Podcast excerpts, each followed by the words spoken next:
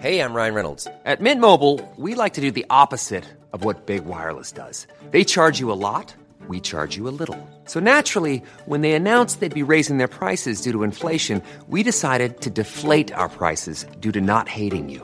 That's right. We're cutting the price of Mint Unlimited from $30 a month to just $15 a month. Give it a try at mintmobile.com slash switch. $45 upfront for three months plus taxes and fees. Promo rate for new customers for limited time. Unlimited more than 40 gigabytes per month. Slows. Full terms at mintmobile.com.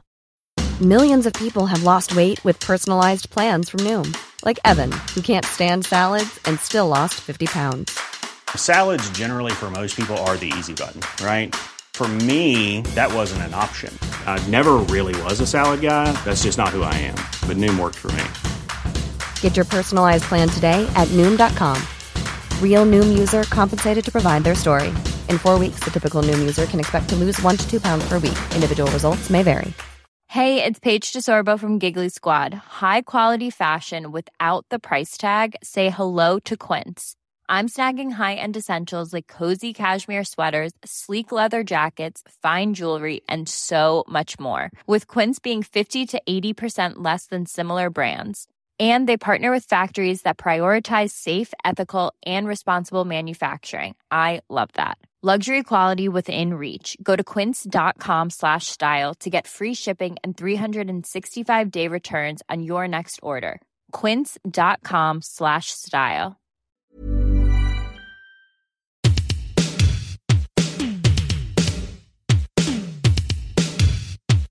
What's going down?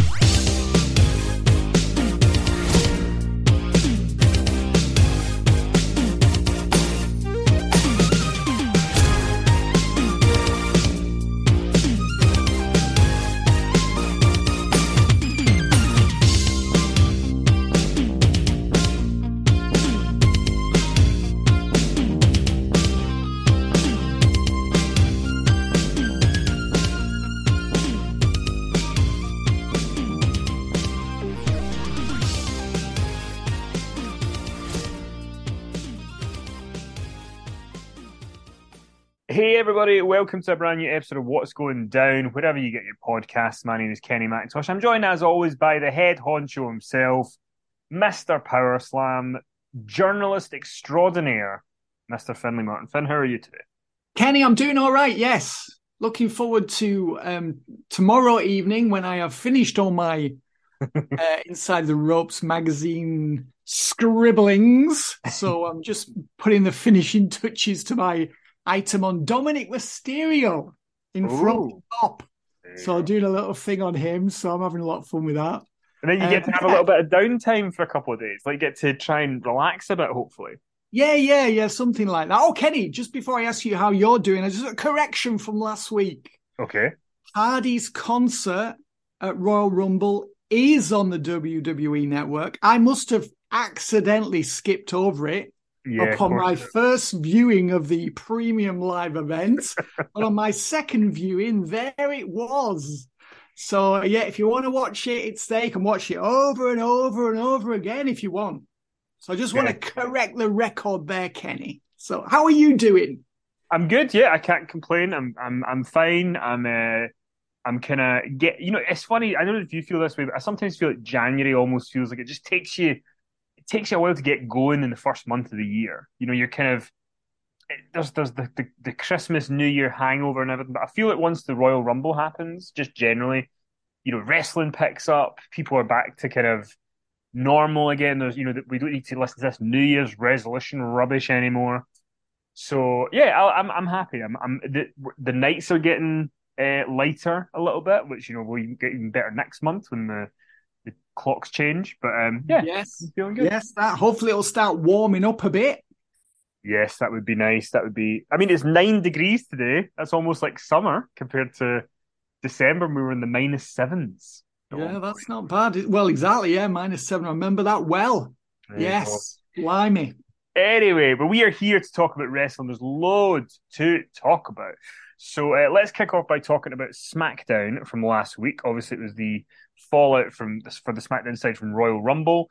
Um, so let's just dive in. So we had um, the finals of the SmackDown Tag Team Tournament with Ricochet and Braun Strowman against Imperium and it was in fact Ricochet and Braun Strowman who got the win. They're going to go on to face the Usos this week if Jey Uso shows up.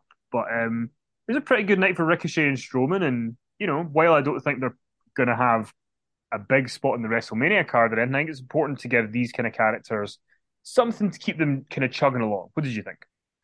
Yeah, definitely. I mean, it was it was a really good opening match. I mean, I thought Braun's hot tag was blistering. In the end, uh, Ricochet pinned Kaiser, Ludwig Kaiser.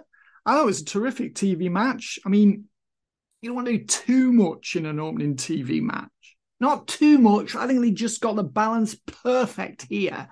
Um, and the audience were uh, well into it from start to finish. And as you said, Braun and Ricochet are scheduled to face Jimmy and Jey this Friday on SmackDown for those tag team belts. You know, that's assuming Jey turns up. Because Jey, as we discovered, was not on this program. And not only that, apparently Jimmy Solo hadn't even heard from him and spoken to him, hadn't seen him since Royal Rumble. Yeah, so the, it's it is, but it's also a good hook, isn't it? Because for if you're watching SmackDown this Friday, there's kind of there's the Bloodline saga that's going on that obviously we'll get to, but then there's also the tag title match and how that could play out, and you know, will I mean, I think personally Jey's not going to be there this Friday. I've got a feeling it'll be you know Solo will be drafted in. We'll maybe leave Jey's return for the Chamber pay per view or premium live event. Um, yeah but yeah, I mean, it's it's it's. But I think I think it's I, he shouldn't have been on the show. This no. Episode. You know, he should no. have absolutely. If you're going to do this angle and you're going to have him, because I mean, we talked about this in the Royal Rumble review. I mean, we all saw Sami Zayn and Roman Reigns, one of them turning on each other. You know, my mum could have watched one episode of SmackDown, she would have seen that coming. But none of us saw the Jey Uso twist. No. Um, I always remember. I this. I, the, the only reason that Vince Russo has popped into my mind here is because of the word swerve, right? Because I was yeah. thinking of swerve there. And I always remember that Bryan Alvarez had a really funny quote because somebody had tried to defend Russo doing a swerve.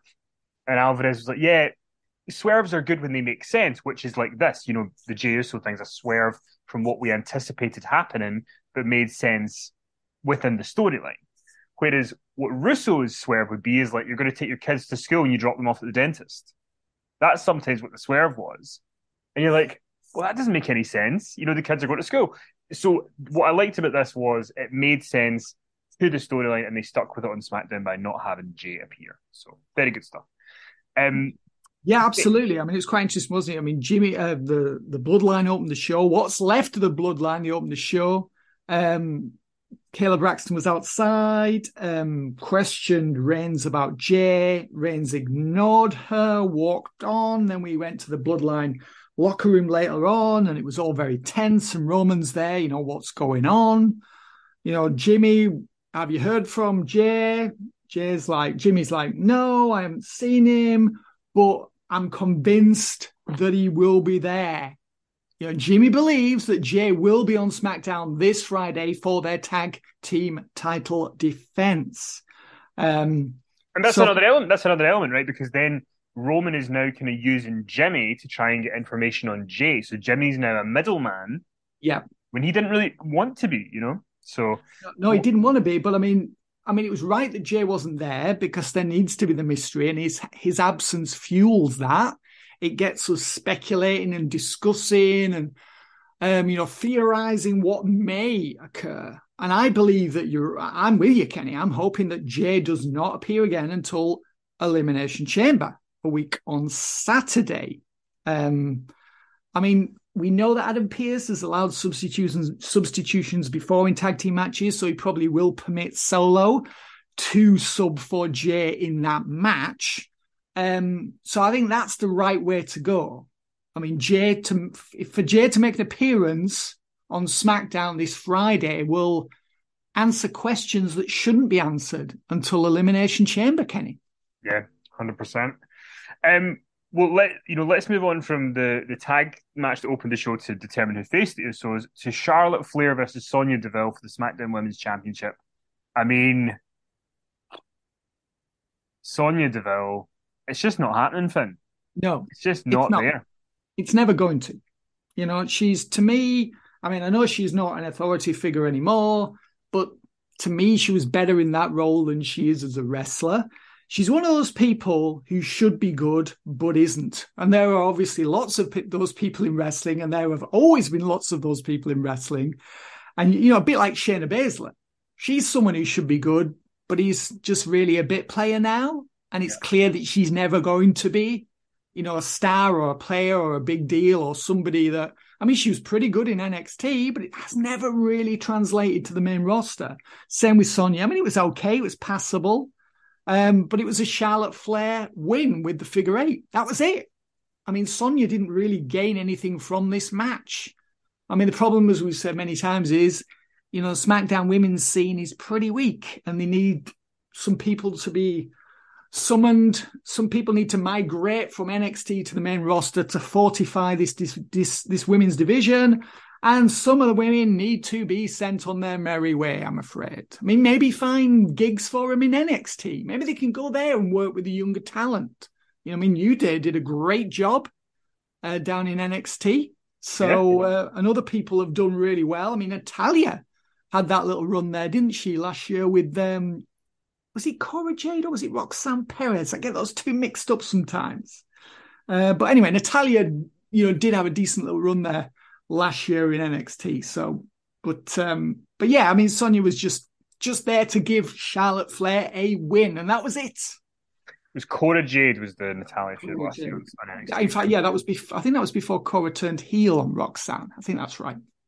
Uh, well, speaking of Natalya, actually, they did do the four way to determine a spot for the women's elimination chamber match to determine who faces Bianca Belair at WrestleMania. It was Zelina Vega, Natalya, Shayna Baszler, and Shotzi, and Natalya got the win. Uh, was this the correct choice, or would you have picked someone else from the four to be in the match? Well, I mean, I mean, I mentioned Shayna. I mean, Zelina Vega's okay, um, but I don't really see, you know, star signs. I don't think she's going any further than this. I mean, Shotzi's hit and miss, as we know. I mean, she actually, she I thought she actually had a pretty good match here. Uh, there was no um, colossal botches. Um, and Natalya has returned. Um, I mean, she's I guess she's a safe fair, safe pair of hands, isn't she, in the elimination chamber? That's probably why she's been installed in the match. Um, she's somebody they can rely upon. Um, it's inconceivable that she's going to win. I mean, please I mean, Natalya versus Bianca Belair Kenny at WrestleMania. It's not exactly WrestleMania caliber. That's kickoff material. And there's no, there's no way. There's, I mean, there's, there's more chance of you being announced as a mystery entrant fit than Natalya winning that match. I mean, there's, I mean, I would, I would put Shayna in there 100. percent I mean, I know that you actually got a chance after last week's recording to watch the Maximum Male Models video with Shayna Baszler, yeah, and it's it. like she's got something like she's got personality. I've I've watched her like I think it was a twenty four or a three six. They did some sort of special on her on the network a couple of years ago, and she's got. There's definitely a story that could be told with Shayna Baszler. They just haven't got around to doing it. Um, but hopefully, you know, the rumors of her and uh, Ronda being a team, or what's out there is that Ronda wants to team with Shayna Baszler and go for the women's tag titles at WrestleMania. So that seems to be Shayna's direction. Yeah, yeah. I mean, it's. Uh, I mean, although in saying that, I mean, what did we see on Raw? We'll get to that shortly. That was a strong hint that there's going to be, you know, potentially another star of the Attitude Era, female star of the Attitude Era, returning for potentially a six-woman match against Damage Control. Yeah, but I mean, you know that. He's the thing that's weird is is that if so the, the, the report was that Ronda Ronda wants to team with Shayna. So at WrestleMania it would be Ronda and Shayna against Damage Control. Okay. But then if you know we saw Lita this week, if Trish comes back next week and it's Trish, Lita, and Becky against Damage Control at Elimination Chamber, it's almost like there's going to be somebody left out at WrestleMania. Sure. Because if Becky was to take a partner and it was to be some sort of women's tag title three way or four way, with Ronda and Shayna and Damage Control and Becky and somebody, then I don't know who would it be. Trish? Would it be Lita?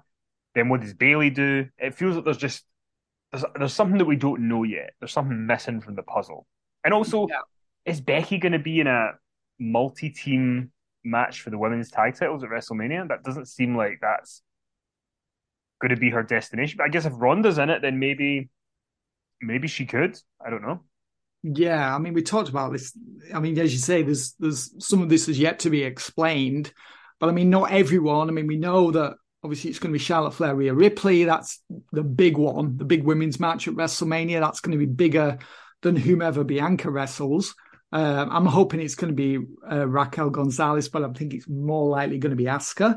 Um, actually, I've got no objection to Asuka getting the getting the gig against Bianca um, if it is her. But I mean, Rhea Ripley, presumably she will defeat Charlotte Flair at WrestleMania. That's the biggest women's match on the show. So that's two big women's matches. Well, one really big one and one sort of medium sized one with Bianca and whomever she wrestles. Is there room for another singles match between, you know, Becky and, well, who is there? Who is there that's WrestleMania caliber for her to wrestle in a singles match on the WrestleMania show? I can't think of anyone. Obviously, it's not going to be Bayley because we just had the cage match. And, that's and, the, and the only other the only other one, you know, I, put this forward last week, not saying that this is the match I'd be most excited about, but her and Ronda is the only other match I, I could have thought of. Yeah, you would have done. So if Ronda and Shayna are together, then maybe Becky is in the tag title scene. I mean, or you know, does Becky end up uh, being in a three way for the Raw Women's title with Bianca and Asuka or Bianca and Raquel? It's, they, they, I'm I'm intrigued because Becky is a big name and you you figure she's got to be involved in something at WrestleMania that means something. So yeah, well, we, we will we will wait. We will see. Um, the main event segment of SmackDown, though, is what everybody was talking about. Roman Reigns came out with Paul Heyman after obviously the earlier stuff that you spoke about with um with Jimmy and Solo, and uh, Roman actually said him and Paul were going to go and handle some business alone. Jimmy has been sent to the bus. There's Kate in there. They're all going to just you know be as strong as ever um, next week, and Roman comes out. He said he'd rather be talking about Cody Rhodes, but instead, um, you know, he has to talk about Sami, and he accused Sami of using the bloodline for his own benefit. Um, and uh, they all want something from Roman, never want to give back. And then out of nowhere, Sami Zayn appears, and uh, he attacks Roman. Roman attacks him back. Um, Sami goes to uh, hit Roman with a chair, but Roman rolls out of the ring. And then Sami said he never wanted anything from Reigns till now, but he is now challenging him for a match for the undisputed Universal title. And um, and then, and then, of course Jimmy and Solo hit the ring. They beat down Sami, and Roman said he's going to get he's going to get his match at Elimination Chamber, and he wants to, you know, he broke he broke up his family, so he wants to break Sami in front of his parents, his wife, and childhood friends. Elimination Chamber. What did you make of this? Uh, this is the kind of the fallout segment from uh, from Royal Rumble? Did they did they keep the story going at the level you wanted it? Yeah, I think they did do. Yeah, I really enjoyed this. I mean, the show did well, 2.384 million viewers. So there's a lot of interest in this episode of SmackDown. Um, obviously, it was the post Rumble episode, and people be keen to see how the Reigns Zayn bloodline storyline would develop. Um, I mean, I think I said last week that it, in a way, Sami needed to not appear on SmackDown because the beating was so severe at Rumble. But then I countered that with, hold on a second, he has to be there because Elimination Chambers a week, you know, now a week on Saturday. So they had to get the ball rolling on this match. They couldn't announce it like eight days before the show, could they? Mm-hmm. And they needed to get the word out there. And the only way they were going to be able to announce this match and make it make some sort of sense within the narrative were if Zayn laid a beating on Reigns and there was some sort of angle, and then Reigns would be so vexed and you know upset and you know vengeance hungry that he would volunteer to um you know he would comply with Sami's request for a title match and agree to defend the belts against him in Montreal. So yeah, I thought I thought it was really well done. I actually felt like Reigns could have talked a little bit longer before Sami did the run in. But I mean, you know, that's nitpicking, let's be honest. Um, and then, yeah, Solo and Jimmy ran in and saved Roman from Zayn's attack. I mean, that wasn't really a surprise. We've seen that many times before where we were told that the bloodline had left, but they were actually waiting in the wings, you know, to to launch a, an ambush or a, a rescue mission if uh, Roman um, were to be, uh, you know, outgunned or you know taken down by his opponent. So it wasn't really a surprise that Solo and Jimmy made the save. I really, it was really, I thought Zayn did a really good job here. He nailed Reigns with a spear, uh, then um, sent Reigns uh, fleeing from the ring with a chair. Then it was Solo and Jimmy that beat Zayn down. Um, I think it was they put like a chair around Sami's head, and Solo was going to like run into it with like the hip attack and potentially injure Sami, so he couldn't have the match. He couldn't um, be uh, an elimination chamber. And Roman Reigns put a stop to that. Removed the chair, and it was like, no, we're not going to injure you here. I'm going to humiliate you in front of your family in your hometown. I'm going to give you what you want. I'm going to give you that match. And um, and um, yeah, it's going to be huge. I'm really looking forward to it. Um, and I think they did a really good job of of making this match of, of of of announcing this match and giving it a reason to happen before Reigns defends against Cody Rhodes at WrestleMania. Because I mean, in a way, it was sort of why Sami getting this title match? Why should he get the title match? But it's because Reigns has volunteered to defend the belt against him because he's so angry with Sami for what he has done to the bloodline and for the way Sami, in Reigns' opinion, had used the bloodline to to get ahead and you know move up the food chain. So yeah, I thought it was well done, Kenny. I think they, there was a they had to do a lot there in one segment, and I think they did a really good job of it. And I've got to say, when I watched it, I was like, oh no, how's this going to affect Cody Rhodes on Raw? Because there was it's a good job that Cody's over and people like him because if, he, if they didn't, this Sami Zayn Roman Reigns match could have been very problematic for the responses to Cody, um, you know, and the support for his quest to become champion. Because we've added this other element to it, and we know how popular Sami is, and we know how long this storyline's been running for. So I think you know they've done an excellent job, WWE, of of create of of announcing all these things and actually preserving the popularity of everyone who's involved and also not allowing the whole thing to become so confused that no one can quite decide on you know what really matters to them. So i thought the the, the segment on raw between cody and paul heyman was was fantastic. You know one of the best things i've seen in a very long time. Um and there was a moment there where you thought, oh no, you know, people are chanting for Sami and Cody's out there. you know, but it ended up being all right. And that was partly because Heyman's work was so outstanding in that promo battle with Cody, wasn't it? Yeah.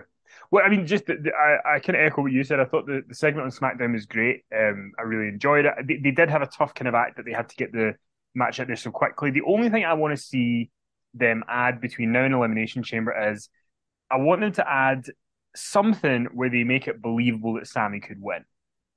Because even though in the night the crowd will be really into it, I think they need to make Sami look like he has a chance and not that it's just, you know, Roman Reigns, the big bully, facing the downtrodden Sami Zayn. So I hope that whether it's this week or next week, there's something with Sami where he sort of really stands up to him properly and gets the upper hand and gets to kind of stand tall over him because I think that's what's going to really hook people in, you know, to to that match um, in Montreal. So. Well, um, I, am not exactly sure how they're going to do that, but happily, I think it's not going to matter on the night. Um, but I think for I mean, the TV audience, you want you want to give them something that is going to, you know, make them because they've done such a good job so far. I mean, even like when Jey Uso was facing Roman Reigns back in the day, they they they made the TV so strong that Jey Uso felt like he had a chance in within the story. And I think they can do that with Sami as well. They just need to make Sami feel a bit more on Roman's level. I don't know how they do mm-hmm. that, but I'm I'm I'm sure they'll do something because well, every part of this story has been bang on. So I don't think they're going to drop the ball now. Well, p- probably. I mean, the thing is, Reigns wasn't the, established as the force then that he is now, so it's far more difficult to make anyone seem like a threat to Roman Reigns. I mean, I think we're all going to go in with our suspension of disbelief goggles on at Elimination Chamber.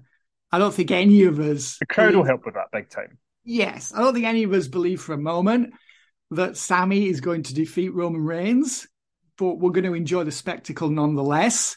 And because it's in Sami's, because it's in Montreal, the audience is going to be willing Sami on to, to victory. I know they'll put together, I mean, Roman is the master at putting together these big matches that make you believe and, you know, create this element of doubt that, yes, he might lose because he sells so well and he knows how to show vulnerability and he'll absolutely do it on the night because he he knows how important this match is to Sami. He knows that this will be the biggest match of Sami's career. He ain't ever he's never going to top this. So I think they'll do absolutely everything to make it look like Sami could win, but I think we all know that he's not going to. But that doesn't matter, Kenny. It's the it's the you know it's it's it's the story they tell on the night that matters, and I think that story will be I think it'd be a wonderful story to tell. And, you know, even after he loses, I think Sami will still receive like a, a, a hero's, you know, reception. I think people will be just, you know, really kind of overcome with emotion, possibly, maybe tears, Kenny, even after he loses. Maybe tears. Uh, listen, before we talk about Raw, I did just want to ask you a couple of things about AEW. And one of them was kind of my brain was uh, was triggered by it because I was uh, doing the proofreading the next edition of the magazine, and your your Q and A is in there, which is very very good this month as always. And one of the people that kind of came up in it is Takeshita um, in in AEW. He last week on Dynamite got the win over Brian Cage. He's now going to be going on to face MJF this coming week. Um, what do you what do you see for him in, in AEW? What is the potential of Takeshita? Because it now feels that they're actually doing something with him and he's been involved in the storyline, brought him the MJF stuff a little bit. So it seems like the focus is on him a little bit more. Uh, is this a good move? Oh yeah, yeah, absolutely. I mean, he's almost in the Sami Zayn role because I mean, he's not going to f- defeat MJF, is he? He's he's just not. It's not. Is it a title match? No, it's no. It's a, a eliminator match, which is, is like the if, if he wins it, he would get a title shot kind of thing. Okay, well, well, I still don't think he's going to lose because MJF's champ and MJF needs to look as strong as possible, partly because he, he wrestles so infrequently. this will be his first match in 2023, won't it? Yes.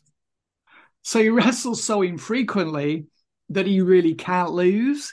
But I think because MJF is so loathsome, and I think Takeshita is, I don't know whether the word is beloved yet. He's not at Sami Zayn status, but he may be one day. I think he's he's very well liked um, at, at, the very least. Um, so I think he, I think the match, if it's done right, I think it could be really good for Takeshita. I think it actually could be really good for MJF as well. Um, I think he needs a good match. And if anyone can give him a good match, it's Takeshita, who I think is tremendous. This guy can just do it all. You know, he's command of the English language. He's got a sense of humor. I mean, he looks great. I mean, there's just no weaknesses in his act. I mean, he just knows what to do, and he's wrestled so many different um, types of performer in AEW um, that it, he seems like one of those guys is like nothing he can't do. So I think he'll see this as a personal challenge that he'll get in there with, you know, the express purpose of getting himself over to an extent, but also making the world champion shine, you know, in preparation for his big match against Bryan Danielson at Revolution next month. So I'm looking forward to the match. Yeah, Takeshita, he's one of my he's one of my favorite uh, wrestlers in AEW. I think he's so good. Um, I think he can. I think he can do so much more than he has done. And I would, I would actually like to see him, like to see him win the world world title one day. Um, I, I think he's good enough to hold it, and I think it would be, I think it would really shock people. I mean, I mean, he can't really beat. I mean, obviously it's not a town match anyway, but let's just say it was a town match. Uh-huh. He couldn't really beat MJF this close to the pay per view. I don't think the time would be right, but I would like to see him become champ at some point, even if it's only for a few weeks. I think it would be a huge boon for him. and uh, I think it would really get people talking. Um, and it's the sort of thing that you can use, you know, stick it on his curriculum vitae, and he become like he can then become like a, you know, world champion later in the year or next year for like a period of several months. Um, but yeah, yeah, he's a, he's he's an amazing talent, really good. What do you think of him, Kenny? Yeah, he's fantastic. One of the best things that he did, and if if you don't follow him, I really would recommend it. Follow him on Twitter because ever since he moved to America, he's kind of been doing this. I'm in a new country, so I'm going to tweet everything that I'm thinking. So you know, be like, went to Costco today for the first time. This place is wild. You know, because it's like him experiencing all this stuff for the first time. He's very adorable. Um, and he just like you know how, sometimes when we watch the retro shows, one of Sandra's big complaints about old school WWE or whatever is that all the baby faces tend to be dicks, or they all just tend to be like bad people, even if they are the baby faces. And Takeshita is just one of these people who you can't really help but root for him. He's so likable, um, and he's yeah, he's he's got something. People are behind him. Um, so yeah, I, I hope they I hope they are able to uh, push him and make something out of him. Um, the other thing I want to ask you about on AEW was something that they so they kind of had a tease um, with the acclaim. The acclaim they're going to be facing the Gun Club tomorrow night, but they kind of teased that Billy Gunn might be moving on from the acclaimed to the Gun Club. Would you have Billy Gunn go back with his sons, or do you think that he should stick with the acclaimed act while it's still hot? Um, I don't think the Gun Club are ready for the belts. Um, I think they're a they're, they're a weak act. I just don't think they're that good. And I think he I think that's something that will happen, but not yet. I think there is still mileage in the acclaimed and Billy Gunn as a unit. Um, so I, I, don't think they're ready to become champs yet. Uh, Billy Gunn's kids. Um, and um, I mean, maybe later in the year. I don't know. I mean, it's if you're you know, Billy Gunn, talking... surely, if you're Billy Gunn, surely you want to stick with the acclaim just for your t-shirt sales. well, exactly, exactly, and, and I think people would see that as a disappointment. I think people, I think that would harm the acclaimed as well, not only losing the belts, but losing Billy Gunn as a member of their act.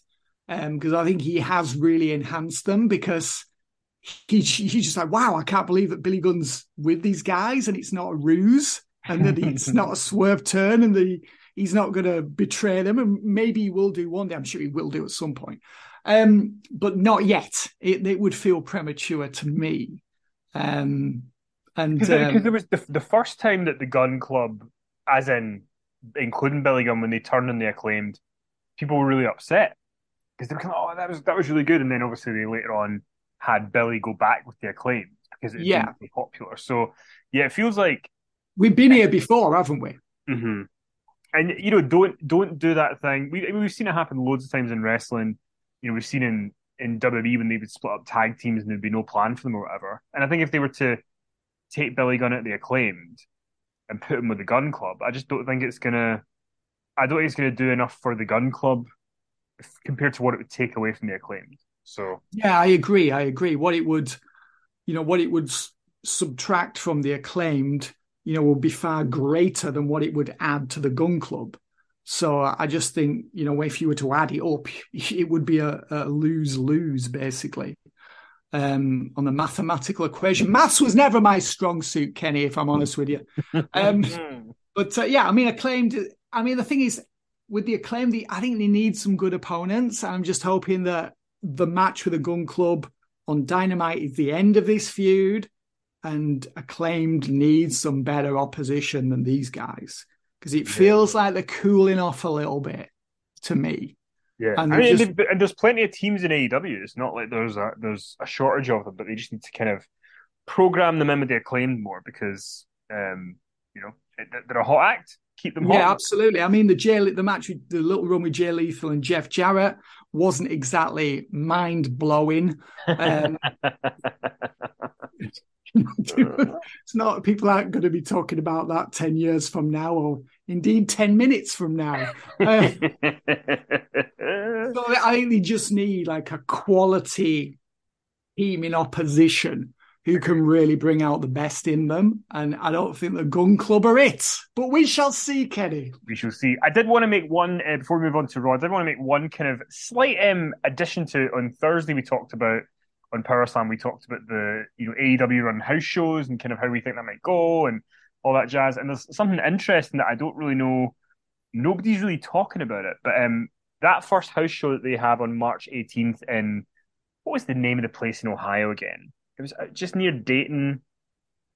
Uh, was it Troy? It might have been Troy. Where? I think it was Troy, Ohio. Um, yeah, you're Troy, Ohio, just 20 miles from Dayton, Ohio. So yes. that is Saturday, March 18th, and Jon Moxley is obviously the headline name on that show. He's top of the poster. He's advertised that same day in Dublin for OTT's Scrapper Mania. Show. Oh, I see. Oh dear he is advertised for the Friday, March 17th show in Wolverhampton with OTT, and he's advertised for the, the 18th of March show in Dublin with OTT. And I did a bit of digging, and now Moxley was supposed to appear for OTT. Before, uh, it'd been announced before COVID. Okay. Once he got to AEW, he had announced he, it was announced he was going to be going over to OTT. Then COVID happened, so the shows obviously didn't go on. So this is him sort of making up for like he wants to honor that deal, which is very respectable of him to do it because, you know, a lot of wrestlers two and a half, three years later might not, you know, stick to deals that they'd made two two or three years before. Sure. Um, but is this weird thing of OTT? He's in, he's he's in, he's in all the advertising. They're promoting it. AEW are promoting these this house show, and nobody seems to be sort of saying anything. Um, and OTT also were supposed to have Eddie Kingston be at that weekend, but he had to pull out just a personal issue. So he said he's going to come back down the line. But just something to keep an eye on because at the moment, unless Jon Moxley has cloned himself, uh, either you know they're going to have to let let uh, they're going to have to let OTT down, or AEW are going to have to put somebody on that house show in Moxley's replacement. So they just need to make a statement, don't they? They yeah. just need to let people know because this is bad for everyone, isn't it? So I mean, if he's if he's if he's if Moxley is going to be wrestling on the AEW show, then that needs to be communicated to everyone, particularly the people who have either bought tickets or are thinking of buying tickets for these OTT shows, so they know that he's not going to be there. But they just need to clear this mess up. Just just let the people know what he's doing on that weekend. Indeed, indeed. Um, well, listen, let's talk about Raw. What a Raw! I mean, this. I mean, this WrestleMania season already just feels so much bigger than than even last year's WrestleMania season. I mean, in the last few years, it just feels like you know the Elimination Chamber card. As of right now, you know we're about to talk about Raw, but as of right now, we've got the Women's Chamber to determine who faces Bianca Belair at WrestleMania. We've got the Men's Chamber for the US title. Roman Reigns versus Sami Zayn, Brock Lesnar versus Bobby Lashley, Edge and Beth Phoenix against Finn Balor and Rhea Ripley, and the rumored Becky Lynch, Lita, Trish Stratus match against Damage Control. I mean, that's all on the February pay per view, Finn. Before pretty we... big. It's pretty big, isn't it? Stacked. Stacked. Yeah. um, well, I mean, everyone wants a piece And the action in Montreal. You know, that crown's going to be going to be hot. And I think everyone's like, well, I want to be on that show. You know, they're probably, oh, I want to, can you, can you get me seats as well? I want to, match, I want to, want to come out and watch Sami's battle with Roman. So, I mean, yeah. All just... the Canadians, don't we get Edge, Trish, you know, they're all coming out the woodwork. Bret will be next. He would want oh. to make an oh. appearance. uh, but yeah, yeah, it was a hell of a Raw, wasn't it? I mean, really, I mean, just really like a fast flowing show, just never slowed down. I mean, even the Damian Priest versus Angelo Dawkins match was good. I mean, I couldn't believe it. I mean, Dawkins was always like the guy that no one was really talking about in the Street Profits. And this match here with Damian Priest, I, th- I thought it was it was very satisfying. I was really really impressed. He clearly um, he he clearly sees that you know. I mean, he's not stupid. I'm sure Angelo Dawkins knows that people always talk about Montez Ford and how he's yeah. going to do it. So you know he's got he's got to set himself up for what his future is going to be. So good to see that he's taking the bull by the horns now before you know because once that split happens, he needs to be ready to do. Uh, you know, if I, if I were him, when they do do the split, I would go to Triple H and say, look, I think we should be on separate brands. Yeah, that's the first thing. Like let's let's have us both be in different brands, doing our own thing.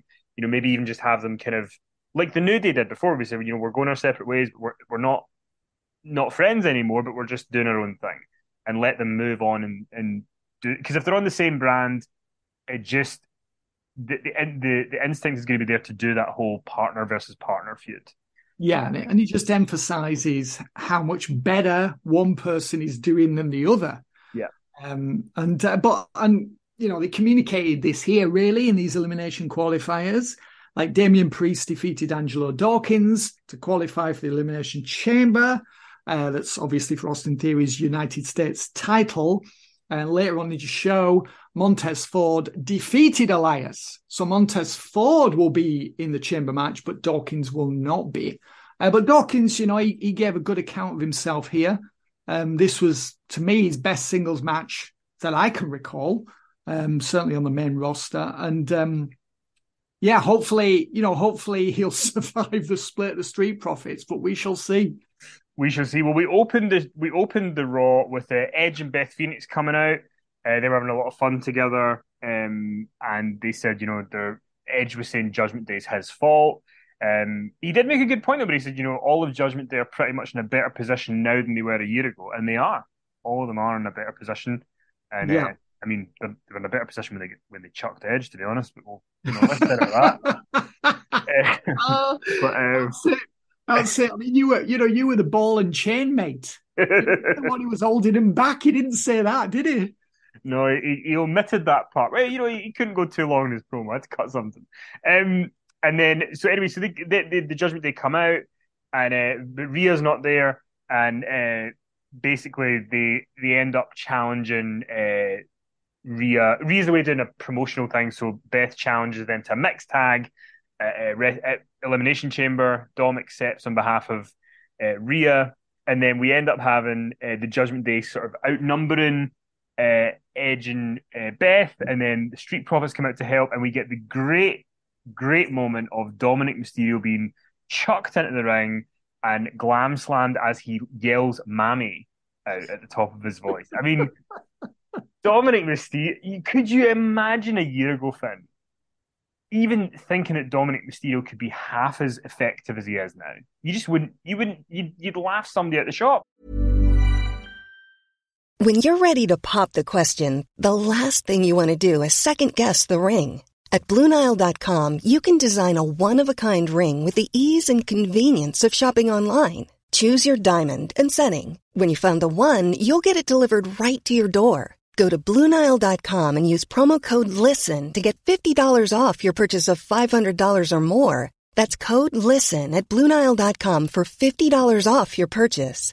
Bluenile.com code LISTEN. Millions of people have lost weight with personalized plans from Noom, like Evan, who can't stand salads and still lost 50 pounds. Salads, generally, for most people, are the easy button, right? For me, that wasn't an option. I never really was a salad guy. That's just not who I am. But Noom worked for me.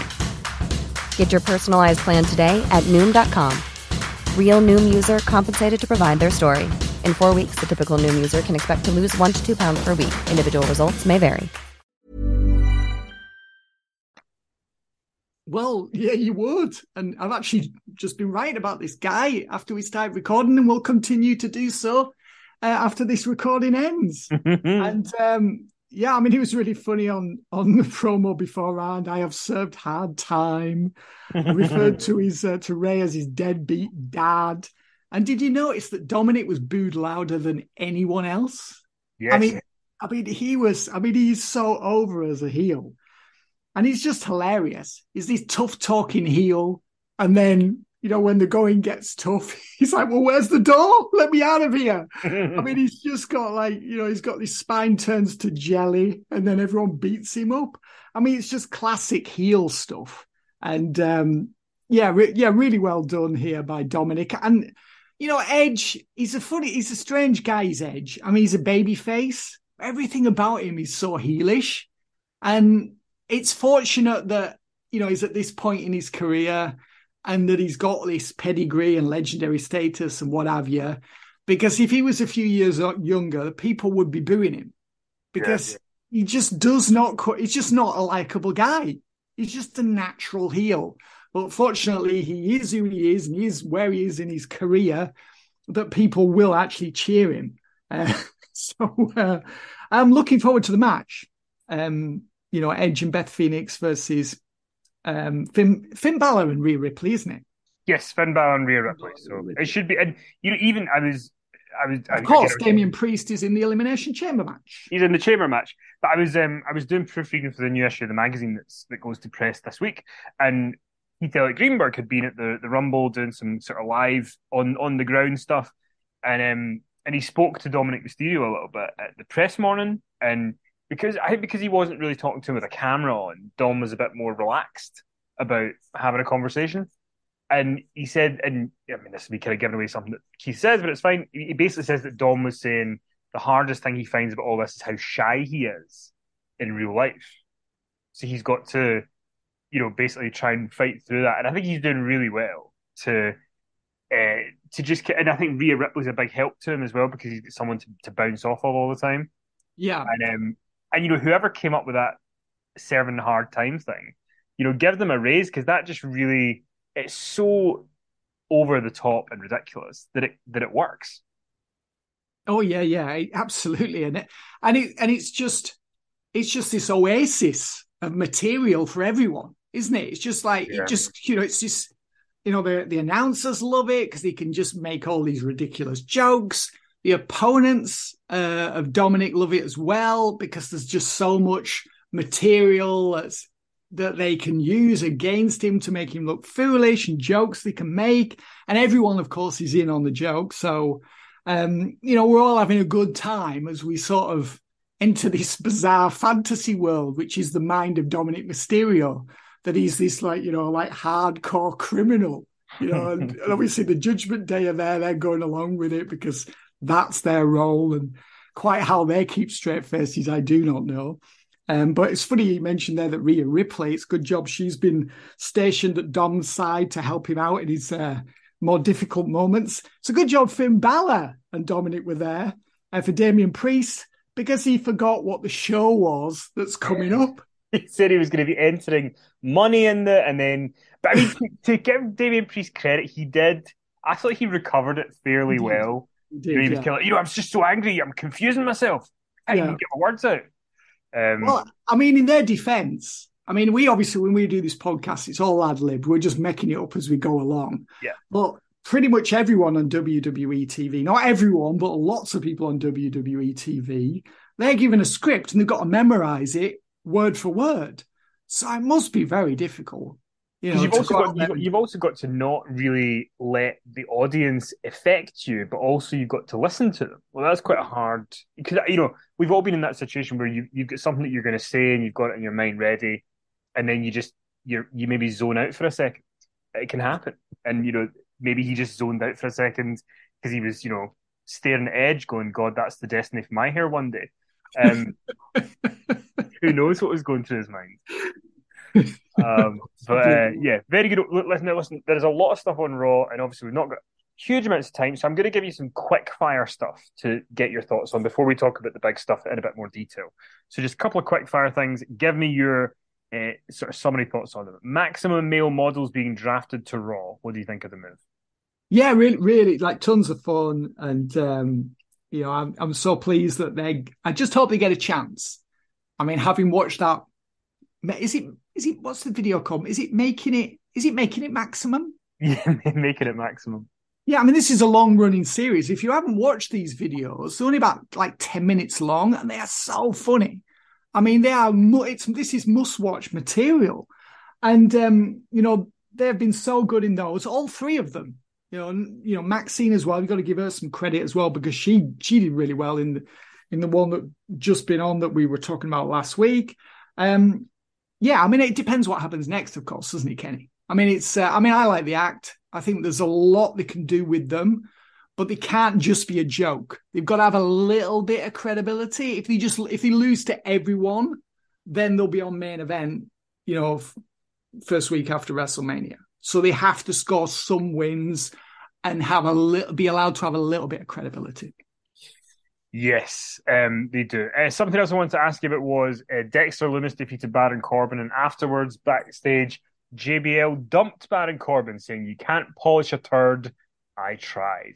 Um, are you devastated at this pairing splitting up? Not really. You are channel changing television. JBL told Baron Corbin, My Hall of Fame legacy has lost all credibility because of you. Uh, Baron desperately, you know, is like, you know, with a whimper, Oh, I could do better, JBL. JBL had had enough. He walked off. He quit. He's gone. So, yeah, I mean, they've tried with Corbin. They've tried lots of different acts, lots of roles. None have really got over. I mean, Happy Corbin, I think, was the closest he came to being over. Um, no one wants to see anyone lose the job, Kenny, but really what's left for Baron Corbin in WWE? I can't envisage anything. He's had chance after chance after chance, and uh, yeah, I think it's like time's ticking. Um, yeah, I mean, there's a lot of people who could be doing doing things far more entertaining and productive in his spot. Uh, two more quick fire things to ask you about. Carmella was the one to defeat Candice LeRae, Michin, and Piper Niven to get the final spot in the Elimination Chamber match. What did you make of Carmella, the returning Carmella being the choice for the Chamber? Yeah, it was. I thought this was a decent little match. I thought um, um, it was given time to develop. I thought there was some good near falls. I thought everyone shone. Um, and uh, afterwards, Piper Niven, you know, was really angry and she had a little bit of TV time afterwards, which is good as well. I thought she might win, uh, but I guess Carmella just returned, so they thought, well, you know, let's give her the gig in Elimination Chamber. But yeah, I thought I thought everyone had a good night here, and and the audience, more importantly, um, were with them. You know, they enjoyed the match. So um, yeah, I thought I thought it was a success actually, Kenny, and I was not expecting that. Uh, and then Chelsea Green's new character, the Karen of Monday Night Raw. How do you feel about this gimmick? Um, well, I think it's a gimmick that she can do well. Uh, I think she's already, um, you know, eased into the role very comfortably. I think Adam Pearce is one of the unsung heroes of, of Raw and WWE TV in general. I think he's a really good foil. I think he's somebody that you know doesn't. He's there. He's, he's the he's the guy that you know, he's made to look the fool on a regular basis. And I think he works very well with talent. So I thought Chelsea did well opposite Pearce, and Pearce did as well, but didn't steal Chelsea's thunder. Kind of like almost like a, an old Lance Russell from the old days of Memphis, where he'd work with the talent and make sure the talent shone at the end. Um, but uh, yeah, I mean, the Karen character, I mean, it's not really a new phenomenon anymore, is it? The Karen. It feels like the sort of what, 18 months, two years behind the curve here. But I think it's something that Chelsea does well and she's getting TV time. I thought she did all right in the match against Asuka. I thought mm-hmm. the opening drop kick looked really good. And um, I mean, she wasn't going to win, but I don't think it really mattered that she lost.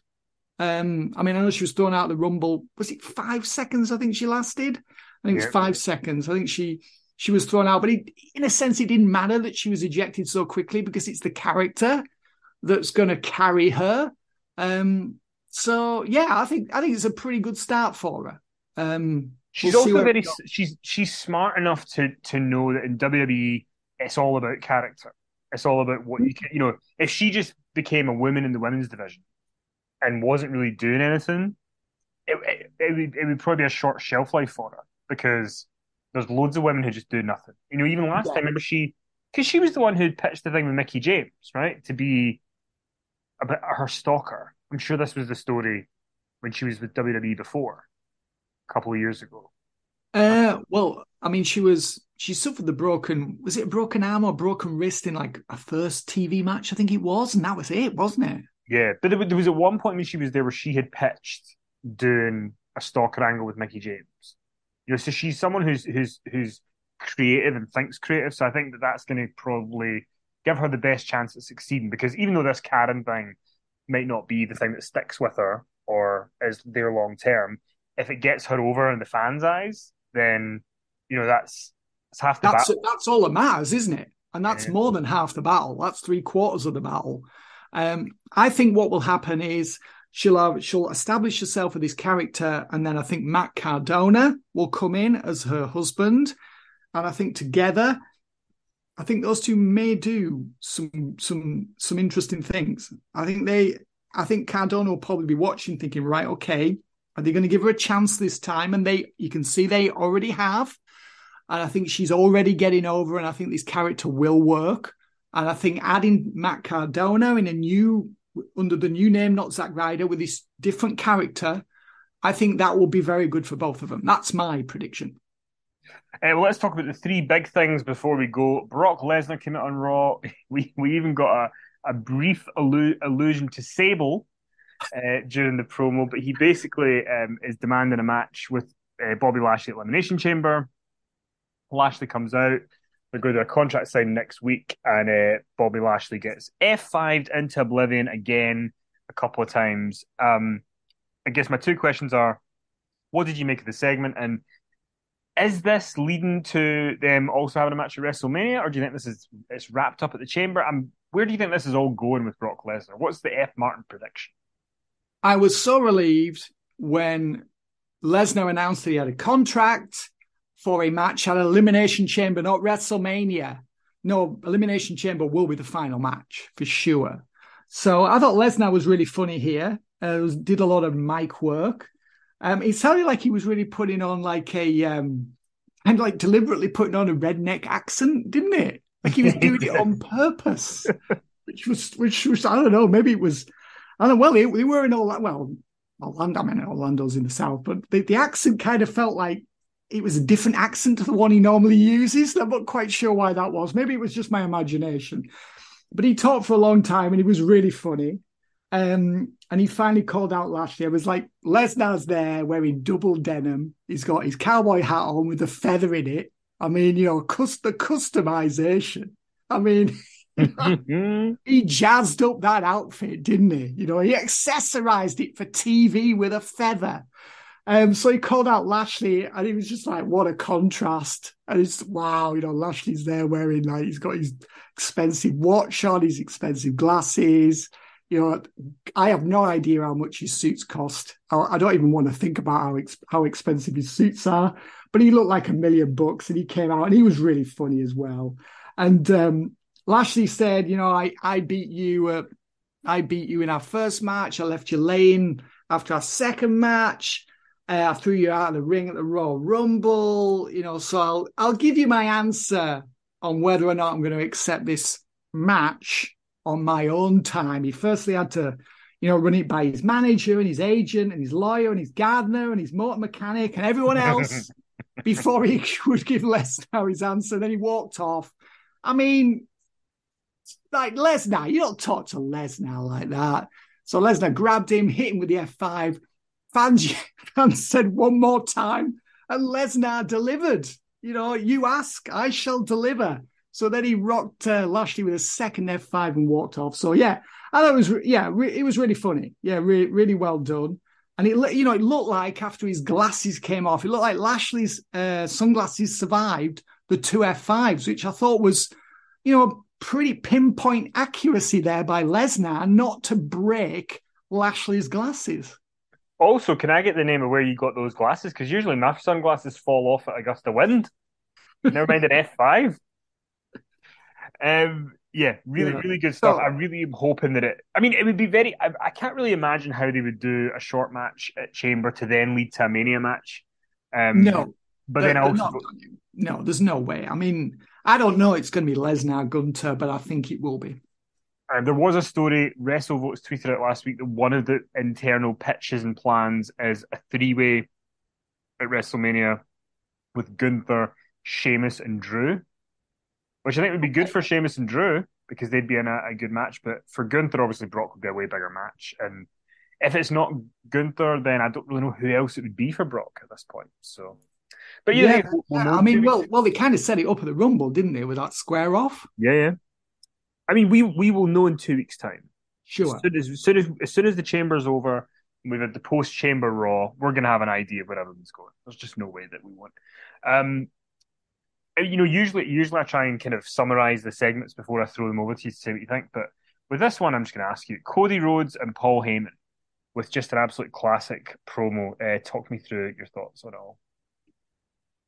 Yeah, I mean, Heyman, uh, you know, was talking about. Um, Heyman was, you know, talk, they were all talking. They were both talking about Dusty Rhodes, weren't they? And um, Cody said that in two, the year 2000, when Heyman was running ECW, the the family was struggling financially, and Cody really appreciated the fact that Heyman invited Dusty to appear in ECW show in an angle with Steve Corino, and that led to a, I think that led to a match at Living Dangerously. Cody made uh, 2000. Cody made, uh, sorry, Dusty made quite a few appearances appearances for ECW that year. So Cody expressed his gratitude to Heyman for, you know, basically restoring Dusty's self esteem, which had fallen so far because they'd run out of money, and giving him a gig in wrestling and paying him and letting him be Dusty Rhodes again. Um, so I mean, you know, that was that was unexpected that Cody would be saying these nice things about Paul Heyman because very few people do say nice things about Paul Heyman, especially when it comes to that period of ECW's history. The, um, so the idea, the idea that in the year 2000 somebody would say you paid him well to Paul Heyman. Is uh, is wild. That's it. I mean, I'm not sure if that's true or not. Hopefully, it was. so Heyman did pay just apparently. Um, and then then they sort of moved on to Roman Reigns, and Heyman said that you know Dusty had trained and prepped Reigns for stardom, uh, but didn't do the sorry. Heyman said that Dusty had prepped Roman Reigns for stardom, but didn't do the same for Cody. And then he theorized that maybe that was because Dusty wanted Cody to make it on his own. So there was, you know, it didn't really get that hostile, did it? It was actually really quite pleasant and amiable. You know, it was like two old pals together, you know, putting each other over for at least for a time. And then we got to the the big comment, the big killer blow from Heyman. And he said to Cody, in my last conversation with your dad, he told me, he told me you, Cody, were his favorite son, but Roman Reigns was the son he always wanted. Oh, it was like a dagger to the heart, Kenny. I mean, that was brutal, vicious. And like Cody almost lost his cool at that moment. He grabbed Heyman and said to him that Heyman's boy, Roman Reigns, would pay for that insult, and the cost would be uh, both titles at WrestleMania. So yeah, Cody almost crap. We haven't seen Cody really lose his cool yet, have we? In WWE, he's managed to maintain his composure um, against. I mean, that, that comment would do it though. That comment would, you know, because almost if you don't react to that comment, you seem like you're a bit cold hearted. So I thought he played that balance really well of kind of almost letting it break him. Yeah.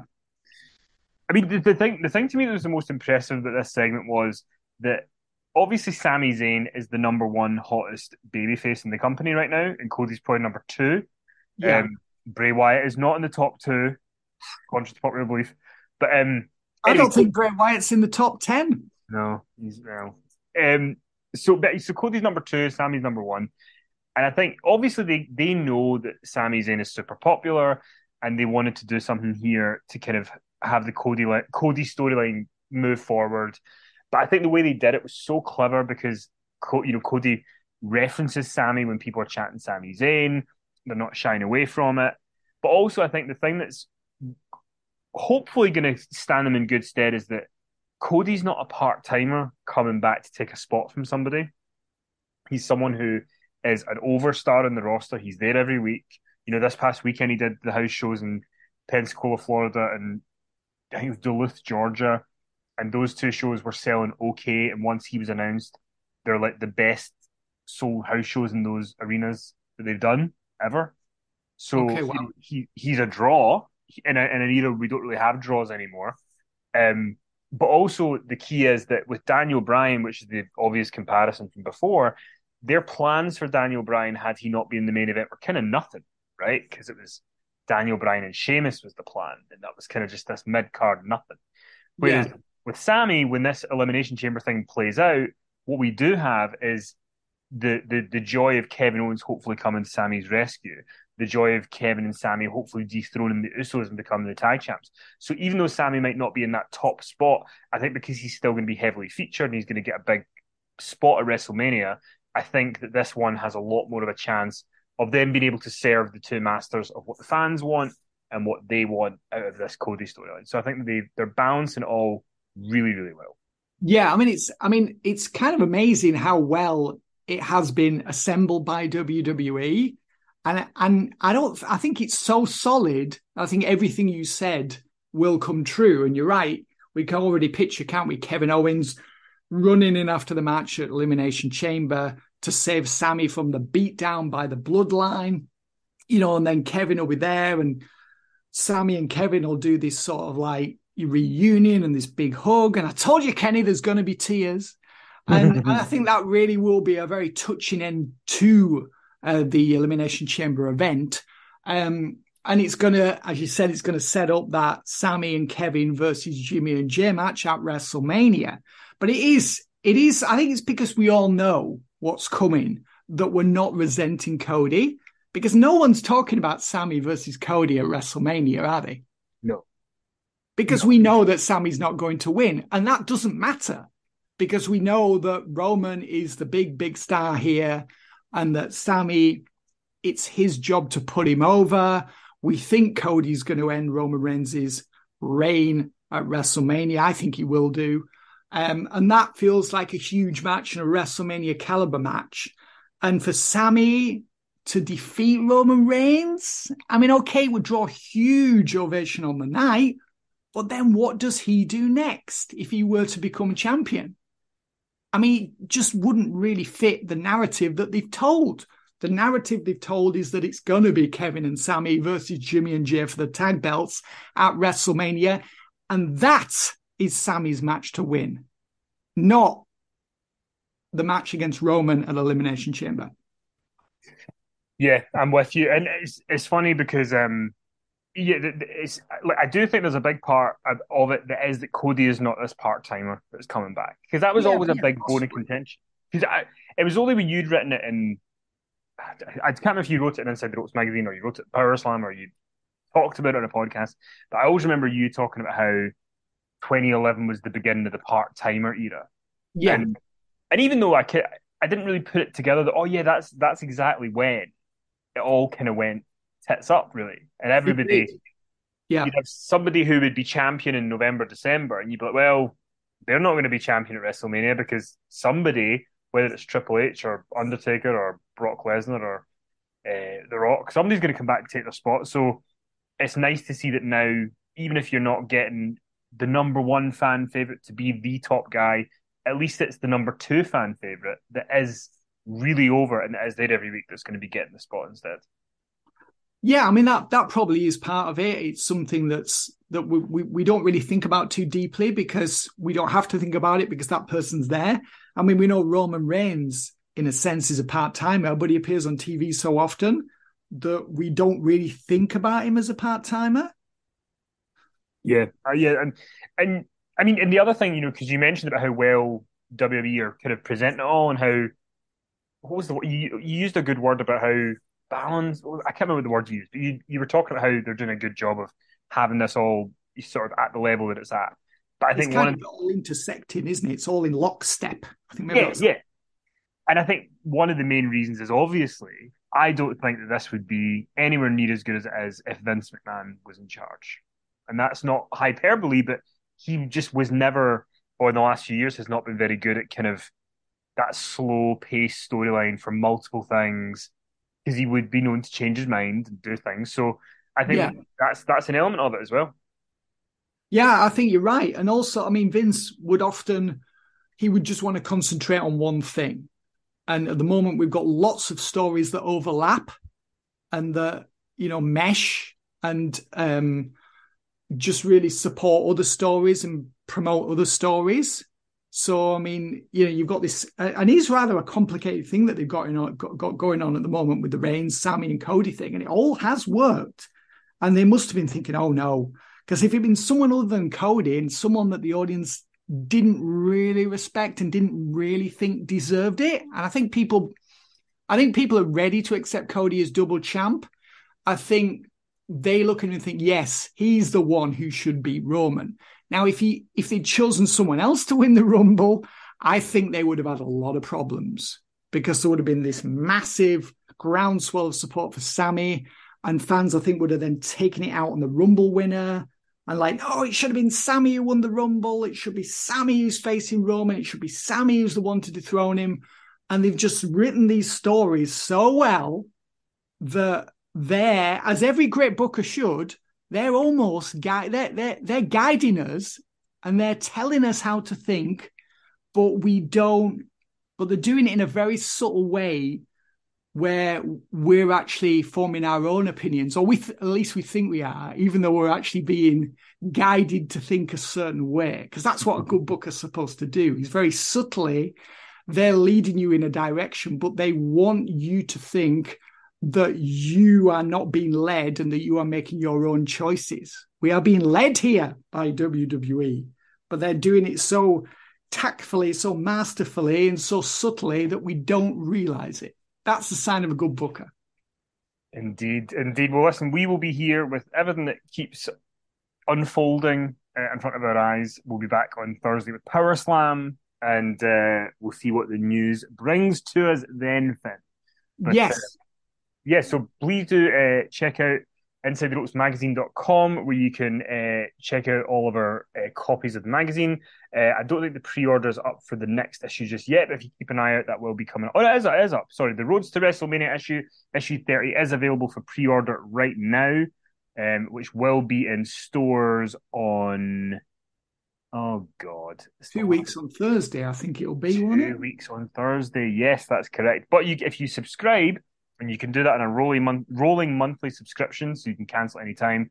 Um, it tends to arrive a couple of days before or a day before. So, um, and then it is released on February twenty third. If you do want to go and grab it in the shops, um, but yeah, we work work really hard on it. There's lots of stuff in there. There's Finn's Royal Rumble review in there. Uh, I spoke to Ken Shamrock. That's in there. Brian Solomon uh, tries to in a cohesive manner and does very well actually. Not, not tries sounds like I'm degrading it, but he make makes sense of the Vince McMahon saga, the comeback, and the board, and the harassment, and all the the stuff, and how in some ways this was probably always going to be the result that he was going to be back. So it's very interesting to you know he worked at WWE for, at the magazine for years, so he's got some intel there that's really interesting. Got obituary to Jay Briscoe. Um, you know, Finn's written a little bit about Dominik Mysterio as well. Loads of stuff in there. I think that if you if if you check it out, you'll be surpri- pleasantly surprised at how much content is in there each month. So definitely got we've got a little obituary of Lanny Poffo. We've got a review of Vengeance Day, which took place this past Saturday. We haven't talked about that on the podcast, so we'll I reviewed... Thursday actually. We'll, we'll give that mention Thursday. So we do. So I've reviewed that in the magazine. So um, yeah, plenty of stuff in there, and um, I feel tempted to talk about what's coming up, but I'm gonna. All I'll say is there's something coming up, folks, and if it comes off, you're gonna you're gonna be pretty excited. But uh, let's just leave it at that, and I'll be able to reveal all fairly soon. Yes. Um, and if I sound excited, everybody, you know it's you know it's something good because I mean this yeah. Anyway, um, and also I just want to give a big thanks to everyone on Patreon who subscribed this past month. Um, we did a little bit better last month, which usually which in January is is wild. So I really do appreciate everyone who resubscribed or subscribed for the first time to Patreon. There's pretty much content getting out every day. Uh, just a very quick rundown of what, what you get. Sondra and I do a weekly AEW review. Um, Finn and I do a Power Slam overrun. Uh, what this podcast, what's going down, and Power Slam are both available in they're ad free. Um, Finn joins Sondra and I for the retro pay per view reviews every month, where we review the WWE pay per view from 20 years ago. So we just did the Royal Rumble. We'll be doing No Way Out in a couple of weeks with Hogan Rock 2, which has just been announced. Um, and Sondra and I do retro Raw and SmackDown reviews for every week for the weekly TV shows. So Sondra is watching all this for the first time. I'm revisiting it. Um, Ollie and KJ do the Pod of Thunder, where they uh, they'd come to me a couple of years ago and said they wanted to review Thunder, and I'm making them stick to their agreement. Um, and um, it was their choice, not mine. It's still going on. I mean, like each episode of Thunder is just in just never ending. It just feels like the Pod of Thunder has been never ending as well. I, have never. I don't think I've, I have recorded with the, with those guys at least twice. I should really sit on sit in on one of these episodes at some point, shouldn't yeah, I? Just you, maybe, maybe you pick the one in 2000 where David Arquette becomes the champ. Maybe oh, that's the episode. No. oh, um, but yeah, so but you know, there's there's content out all the time. Whenever there's a, a, day where there's nothing else going up, I chuck up a classic Inside the Ropes from Robert and I. Sometimes Robert comes back and we do an original recipe podcast because we started Inside the Ropes together back in 2012. So yeah, there's loads of stuff up there, and uh, I hope that you guys will check it out because it's uh, it's what keeps the lights on of us doing these podcasts, and we do really appreciate everybody who pledges to us. So yeah, we certainly do. I I I, I pledge every month to a a guitar guy who does puts loads of stuff up there, and I think it's great, and I'm really pleased to support him. It's not that much money, and I just feel like you know I'm doing my bit to to help his business and to keep him producing these really good like tabs and video lessons, and um, you know it's it's it's a really good thing. So we absolutely appreciate everyone who supports us here. Yeah, and I, and I will say, you know, not to not not to to beg for the support, but you know, sometimes you get, oh, I don't know if I'd get to listen to everything, but you'd get to listen to some. You know, support is always great to keep independent content creators going. So um, yeah, we do appreciate everybody who is able to do it. Um, and yeah, we hope to see some of you back at some point if you used to be a pleasure. So um, we will be back on Thursday on Patreon for Power Slam ad free, and then it'll be on the main feed on Friday. And uh, yeah, we hope you enjoy your week, everybody, and we'll talk to you soon.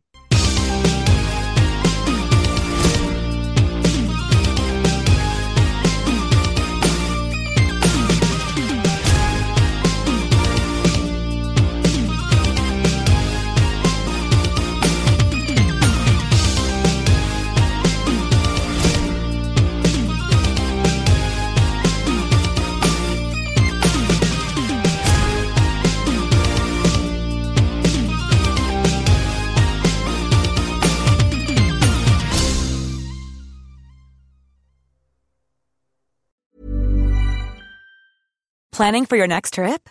Elevate your travel style with Quince. Quince has all the jet setting essentials you'll want for your next getaway, like European linen, premium luggage options, buttery soft Italian leather bags, and so much more. And is all priced at 50 to 80% less than similar brands. Plus, Quince only works with factories that use safe and ethical manufacturing practices.